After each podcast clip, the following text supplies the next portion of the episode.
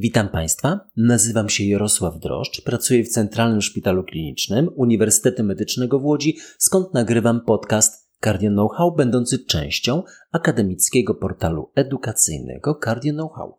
Jest on przeznaczony wyłącznie dla profesjonalistów i odzwierciedla wyłącznie moje osobiste poglądy. Za oknem pierwsze koszenie traw przed szpitalem. A dziś dwa interesujące projekty badawcze dotyczące operacji niekardiochirurgicznych, POIS 3 i PROTECT, właściwie trzy projekty duże badawcze, oraz dwa badania z kardiologii interwencyjnej, FAME 3 i FLAVOR, oraz moja opinia dotycząca badań z negatywnymi wynikami. Pierwsza z analiz pacjentów w trialu POIS 3 skupiona była wokół odpowiedzi na pytanie, co jest ważniejsze, unikanie wzrostu ciśnienia w trakcie operacji, czy też unikanie spadków ciśnień? W ostatnich wytycznych Europejskiego Towarzystwa Kardiologicznego dominowała ta ostatnia strategia unikanie spadków ciśnień. Omówiłem je w epizodzie 54 i cytuję: z reguły też redukujemy dawki większości leków hipotensyjnych, obawiając się hipotonii okołozabiegowych, ale czynimy to dopiero w ostatniej dobie przedoperacyjnej. Nie ulegało wątpliwości, że okołozabiegowy spadek ciśnienia był obserwowany często, jednej czwartej chorych, i zwiększał ryzyko powikłań naczyniowych, ale baliśmy się także około zabiegowych wzrostów ciśnień. Wytyczne nie były tu jednoznaczne i decyzje lekarzy praktyków szły raczej torem wstrzymania leków hypotensyjnych i to nawet kosztem podniesienia się ciśnienia tętniczego krwi, czasem nawet znacznie. Zgadzano się w zasadzie z trzema opiniami, co wynikało z badań obserwacyjnych i niewielkich randomizowanych badań. Po pierwsze, wstrzymanie przyjmowanych uprzednio inhibitorów konwertazy oraz sartanów, co zmniejsza ryzyko okołozabiegowych spadków ciśnień i poprawia rokowanie. To wstrzymanie dotyczyło najczęściej jednej doby przed i dwóch dób po operacji. Po drugie, wstrzymanie przyjmowanych uprzednio beta-adrenolityków pogarsza rokowanie. I po trzecie, braki było wskazań do włączania beta-blokerów, gdy nie były wcześniej przyjmowane. Ten element, jak i poprzedni, ująłem w epizodzie 54 i ten fragment mojej opinii na ten temat brzmiał: Dziś jest prosta zasada. Jeśli pacjent beta-adrenolityki przyjmował przewlekle, pozostawiamy, modyfikując dawkę, by nie spowodowało one bradykardii ani hipotonii w okresie okołozabiegowym. A gdy ich nie miał, nie włączamy.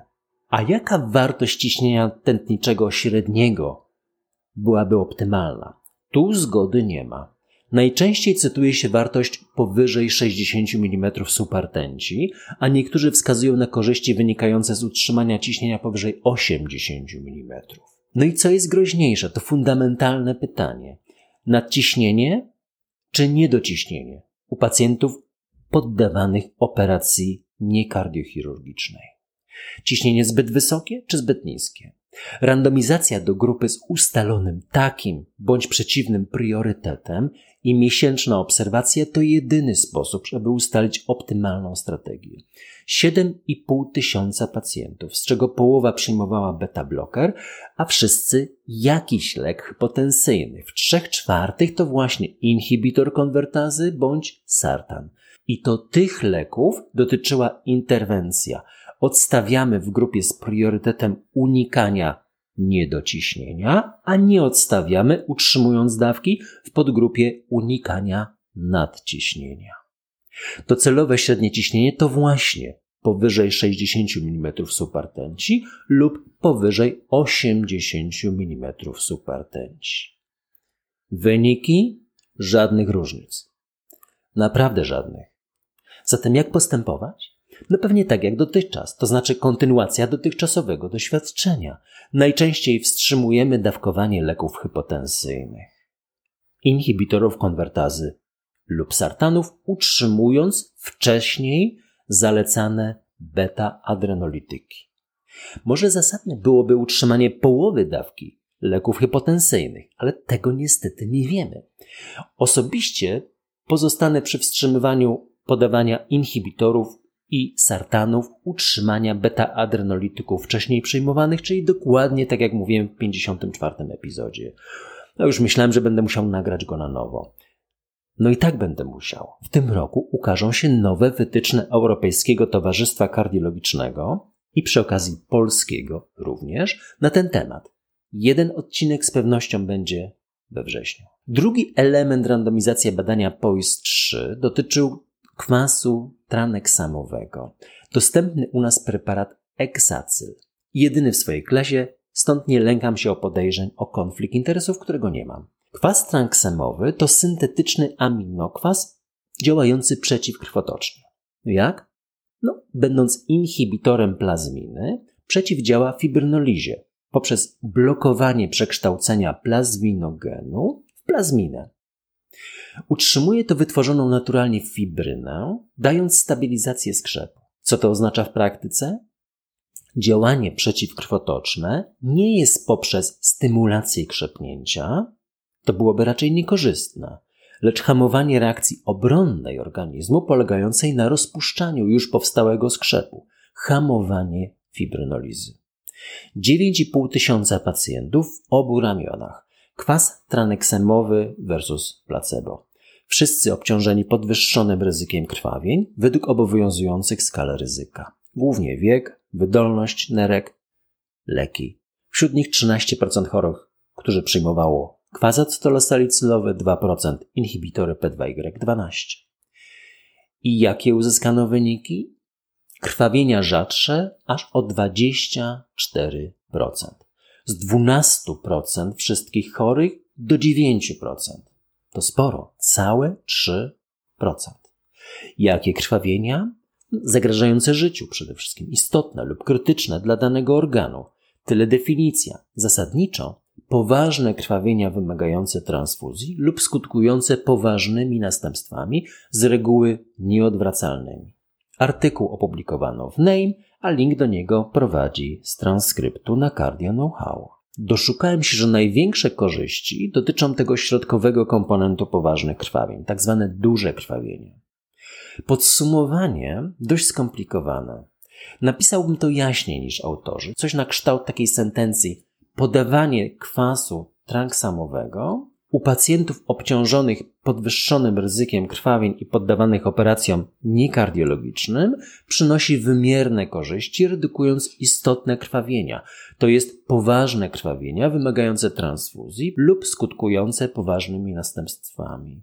Jako klinicysta dodałbym pacjentów z podwyższonym ryzykiem krwawień, zgodnie z przyjętymi skalami ryzyka, np. skala BEAMS. Patrząc na ceny tych leków, odnoszę wrażenie, że to postępowanie nie jest obciążone dużymi kosztami, a przynosiłoby bardzo wymierne korzyści. Może zacznę wskazywać na zasadność podawania kwasu tranksamowego u wybranych chorych podwyższonego ryzyka krwawień kierowanych do operacji niekardiologicznych? A jak piszę tego typu konsultacje, cytowałem w epizodzie 54. Wśród autorów Polak, znakomity krakowski profesor anestezjologii i intensywnej terapii profesor Wojciech Szczeklik. Drugie badanie. Protect Pozostajemy nadal w strefie operacji niekardiochirurgicznych przeprowadzanych u chorych z naszego obszaru. Po reanimacji niegdyś uważano za celowe obniżenie temperatury ciała i utrzymywanie pacjenta w stanie hipotermii. Stało za tym przekonanie, że niższa temperatura ciała redukuje uszkodzenie ośrodkowego układu nerwowego, pozwala obniżyć metabolizm, zmniejszając reakcję zapalną na uraz. Dziś odchodzi się od tych koncepcji po serii badań klinicznych. Czasem przy dłuższych operacjach kardiochirurgicznych niezbędne jest obniżenie ciała pacjenta, aby nie doznał on uszkodzenia związanego z tymi samymi czynnikami uraz okołozabiegowy i czasowe niedokrwienie.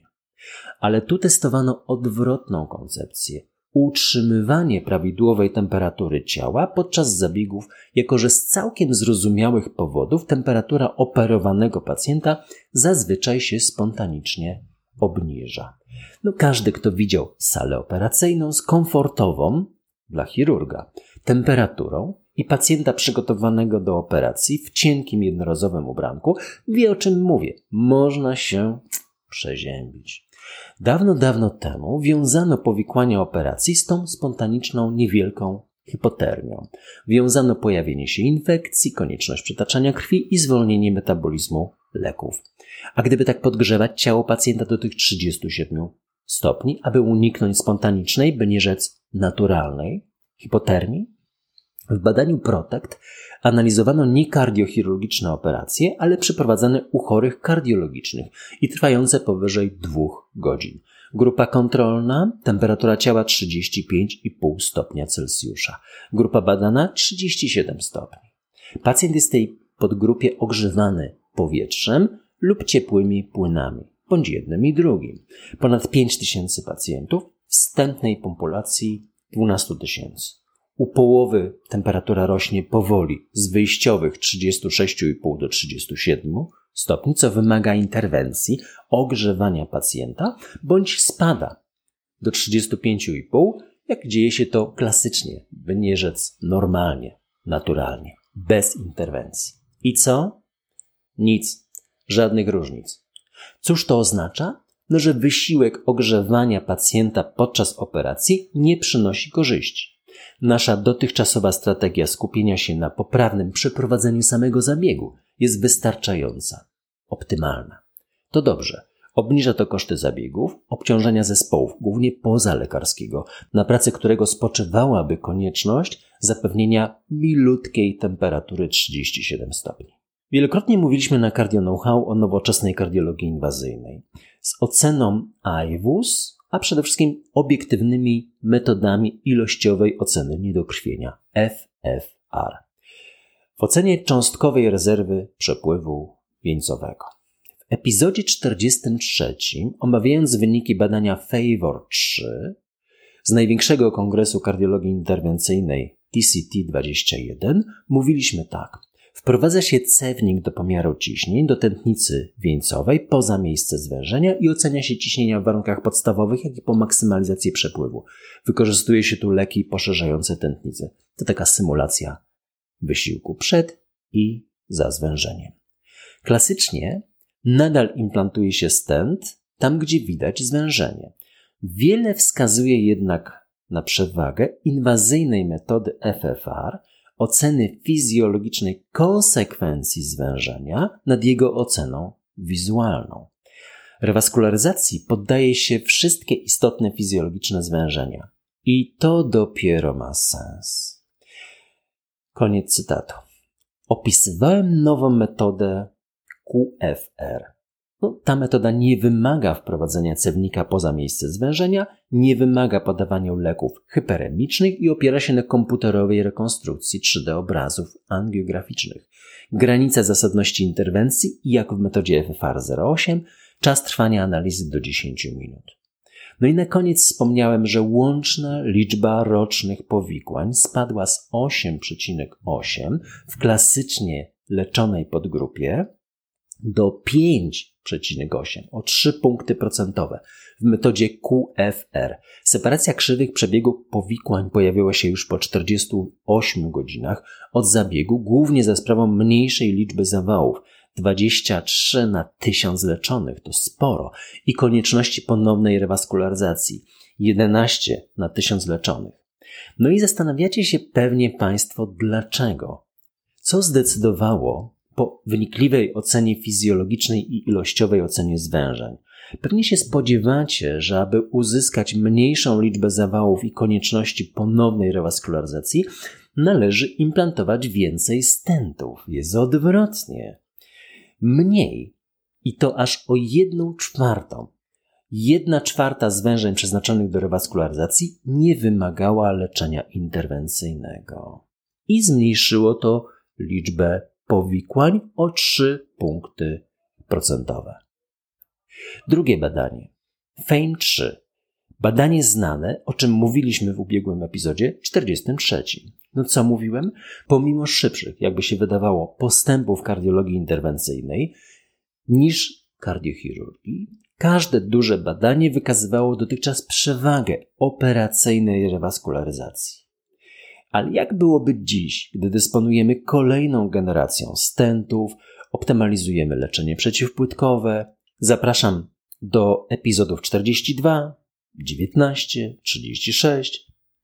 A gdyby dołączyć do tego jeszcze bardzo wnikliwą analizę inwazyjną przepływu krwi, cząstkową rezerwę przepływu, nawet tą klasyczną inwazyjną metodą FFR, no i dalej w tym samym badaniu FAME 3 mówiłem 1500 chorych z wielonaczyniową chorobą wieńcową bez zajęcia pnia, z potencjalną szansą przeprowadzenia obu typów zabiegów zgodnie z decyzją zespołu Hard Team. Randomizowano do grupy operowanych oraz leczonych technikami przezskórnymi. Po roku łączna liczba powikłań. Kardiochirurgia 6,9, kardiologia interwencyjna 10,6. Trzy punkty z okładem więcej. Różnica nieistotna wprawdzie statystycznie, no i duży jęk zawodu na widowni, złożonej z większości, złożonej w większości z kardiologów interwencyjnych. No i co mówili kardiolodzy interwencyjni? Nie przegraliśmy z kardiochirurgami. Koncepcja non-inferiority została potwierdzona. Przewaga kardiochirurgów wyraźna była tylko w grupie z bardziej złożonymi zmianami w tętnicach wieńcowych. No a kardiochirurdzy co mówili? No spokojnie patrzyli w przyszłość. Własną, ale przede wszystkim naszych wspólnych pacjentów. Ich przyszłość jest pewna i niezagrożona. Rewaskularyzacja to jeden z ogromnych postępów współczesnej kardiologii ponieważ wszystko wskazuje na to, że dłuższa obserwacja przyniesie większe korzyści operowanym chorym, bo to jasny wniosek z badania Barry, Stitch czy Ischemia. Naturalnie widownia tegorocznego American College of Cardiology mogła zobaczyć krzywe przeżycia przebiegające na korzyść pomostowania aortalno-wieńcowego, operacji, z początkiem separacji obu krzywych już po trzech miesiącach i zdecydowanym, choć jeszcze nieistotnym statystycznie, korzystnym dla bypassów przebiegiem po roku. Ostatnia deska ratunku kardiologów interwencyjnych to jakość życia i dokładnie temu poświęcona była ta analiza. Może choć ta wskazałaby na zwycięzcę zgodnie z ich pasją, kardiologią interwencyjną i moją kiedyś pasją. Przypomnijmy jeszcze jedno. Trzynaczyniowa choroba wieńcowa. Dwie grupy średnio 65-latków, po 750 osób. Wyniki żadnych istotnych statystycznie różnic. Poza drobiazgami. Szybsza poprawa jakości życia poza angioplastyce wieńcowej, nieco większy odsetek chorych, którzy przed 65 roku życia pracują po zabiegu w tej grupie. Ważne, ale raczej wskazuje na to, że lekarze może, lekarze nie mają odwagi skierować pacjentów po pomostowaniu artalno-wieńcowym do pracy a chorzy po angioplastyce wieńcowej wracają do pracy. Ale przecież mogłyby pracować obie grupy. Konsekwentnie piszę takie sentencje w moich konsultacjach.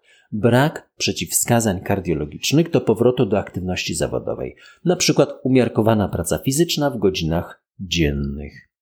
Dopuszczam nawet zawodowych kierowców do pracy po pomostowaniu artalno-wieńcowym. Mówię, w co głęboko wierzę że pacjent pracujący żyje dłużej niż niepracujący. A ryzyko nagłego zatrzymania krążenia po skutecznej rewaskularyzacji i pobycie na oddziale dziennym rehabilitacji kardiologicznej jest jakie? Niskie. Z badania FAME3 wynika niezbicie, że na 100 pacjentów po pomostowaniu artalno-wieńcowym w ciągu pierwszego roku umrze mniej niż jeden z czego tylko co drugi, czyli 1 na 200, mniej niż 1 na 200, to tak zwany zgon sercowo-naczyniowy. Migotania komór nie raportowano ani jednego.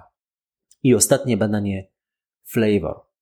Poprzednio mówiliśmy o QFR, a gdyby tak porównać klasyczną inwazyjną metodę FFR z oceną wewnątrznaczyniową ultrasonografią IWUS. Ocenie tu i tu podlegają zwężenia, ale FFR pokazuje to z dużą dokładnością. Fizjologię, a IWUS z największą dokładnością anatomię, zwężenie, ale także obraz ściany naczynia i strukturę samej zmiany miażdżycowej. No oraz implantowany stent bo obie metody nie tylko pozwalają na poprawną kwalifikację do zabiegu, ale także na dokładną analizę wyników rewaskularyzacji przezskórnej, prawidłowość umiejscowienia, doprężenia stentu naczyniowego, no i ewentualnie jeszcze nieme kliniczne powikłania. Z grupy 1700 pacjentów połowę oceniano metodą FFR, a drugą połową IWUS. Obie inwazyjne. Klasyczny model przewlekłego zespołu wieńcowego u 2 trzecich bądź ostrego zespołu wieńcowego u 1 trzeciej chorych, z podejrzeniem zmężenia tętnicy jak kryterium kwalifikacji do koronarografii. Połowa pacjentów z chorobą wielonaczyniową, jak to w życiu. Wyniki żadnych istotnych różnic w zakresie zasadniczego pytania FFR czy IWUS, ale sporo interesujących obserwacji. Na przykład, jeśli zmiana nie ma wskazań do rewaskularyzacji, a pacjent ma typową dławicę, to co? Jakie jest rokowanie, gdy pozostawimy zmianę bez interwencji? Odpowiedź? Dobre dwa razy lepsze w ocenie dwuletniej niż gdy pacjenta bez przeprowadzenia FFR czy IWUS kwalifikowano do rewaskularyzacji. Rozejście się krzywych niemal natychmiastowe. Wniosek: mamy pacjenta z dławicą, kierujemy na koronarografię, widzimy wprawdzie zwężenie, ale okazuje się ono niekrytyczne. Bezrefleksyjnie implantujemy stent, ponieważ pacjent ma bóle dławicowe? Nie, leczymy zachowawczo. Leczenie farmakologiczne to podstawa leczenia choroby wieńcowej. Nasi słuchacze znają to bardzo dobrze z wielu epizodów. No a każde badanie to posunięcie naszej wiedzy do przodu, także wówczas, gdy wyniki są negatywne w odniesieniu do zasadniczego, stawianego w badaniu pytania. Kontekst i cała gama pozyskanych informacji popychają bryłę świata do przodu. No i pewnie Państwo się zastanawiacie, dlaczego prezentuję negatywne wyniki badań. Nikt tego nie robi. Podcasty, których słucham, mówią o tych, którzy zwyciężyli. A ja robię to z wielu powodów. Wybrałem pierwsze dziesięć. Po pierwsze, to prawdziwe wyniki badań klinicznych, które dotarły na absolutnie sam szczyt. Zostały zakwalifikowane do prezentacji podczas jednego z trzech największych kongresów kardiologicznych świata. Po drugie, to przypomnienie anatomii, fizjologii oraz współczesnych metod diagnostyki i leczenia. Po trzecie, to opis rzeczywistego świata kardiologii, pokazanie konsekwentnych prób jego poprawy, optymalizacji. Po czwarte, dla przekonania, że każdej aktywności poprawiającej rokowanie naszym, naszych chorych towarzyszy wiele, które nie kończą się sukcesem to dobre także dla naszego samopoczucia. Nie każda nasza aktywność przynosi znakomite długofalowe efekty. Patrząc na takich starych dziadków jak ja, wydaje się Państwu, że zawsze odnosiłem sukces. Ci, którzy mnie znają, wiedzą, że to absolutna nieprawda. Piąte. Informacja, aby nie iść tą drogą w naszych badaniach klinicznych, bądź skierowania się w innym kierunku, w, innym, w inną stronę. Po szóste, to gimnastyka dla naszego mózgu. Przesłanka versus stan faktyczny. Po siódme, to przekaz, że nie wszystko, czego zapragniemy, do nas należy.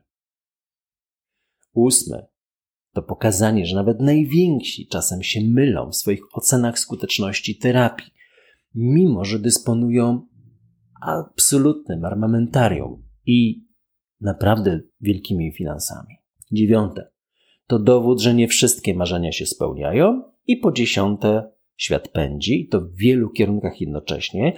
Jeśli nie słuchamy o takich właśnie badaniach, to się nam wydaje, że stoimy w miejscu. Cały świat pracuje. My też. W epizodzie 36 mówiłem na powyższy temat jeszcze to. Nawet dysponując wcale niepospolitym umysłem, znacznymi środkami finansowymi, infrastrukturą do badań klinicznych, determinacją i wieloletnią katorżniczą pracą, nasz doskonale rokujący projekt badawczy może dać negatywne bądź obojętne wyniki. A ciągle spotykam młodych ludzi, którzy w dwa miesiące niemal bezkosztowo pragną uzyskać powalający na ziemię wynik swoich prac. No ale chylę czoła przed ich determinacją i ambicją. W TV Arte w ramach Arte Concert ukazał się ubiegłoroczny koncert Stinga w Panteonie. Tuż za wykonawcą wahadło. Jakie? Foucault. Przypomina mi to czytaną powieść Umberto Eco, Wahadło Foucault. 1988. Noir Sin Blanc, moje wydanie z 2015 roku, tłumaczył Adam Szymanowski. Templariusze i różokrzyżowcy, ale w tle wahadło i fascynująca koncepcja. Wszystko bowiem jest w ruchu. Także ta niby stabilna posadzka Panteonu. Widać gołym okiem, jak obraca się Ziemia. I ta posadzka również. Co jest najbardziej stałym zatem punktem wszechświata? Tylko miejsce zawieszenia wahadła. Wszystko inne jest w nieustannym ruchu. Widać to gołym okiem, jeśli tylko znajdziemy na to czas. Takie wahadło w Muzeum Naturalnym w San Francisco, gdzie co godzinę wahadło przewraca ustawione wokół niego klocki, pokazuje to zdecydowanie klarownie. Świetna koncepcja, co? Jeśli Państwo będziecie mieli jakieś uwagi, komentarze, pytania, to kierujcie na media społecznościowe Cardinal Know-how. Będę też bardzo Państwu wdzięczny za promocję podcastu. Wśród lekarzy i komentarz, choćby jednym słowem i oceną. Sława Ukrainii! Thank you.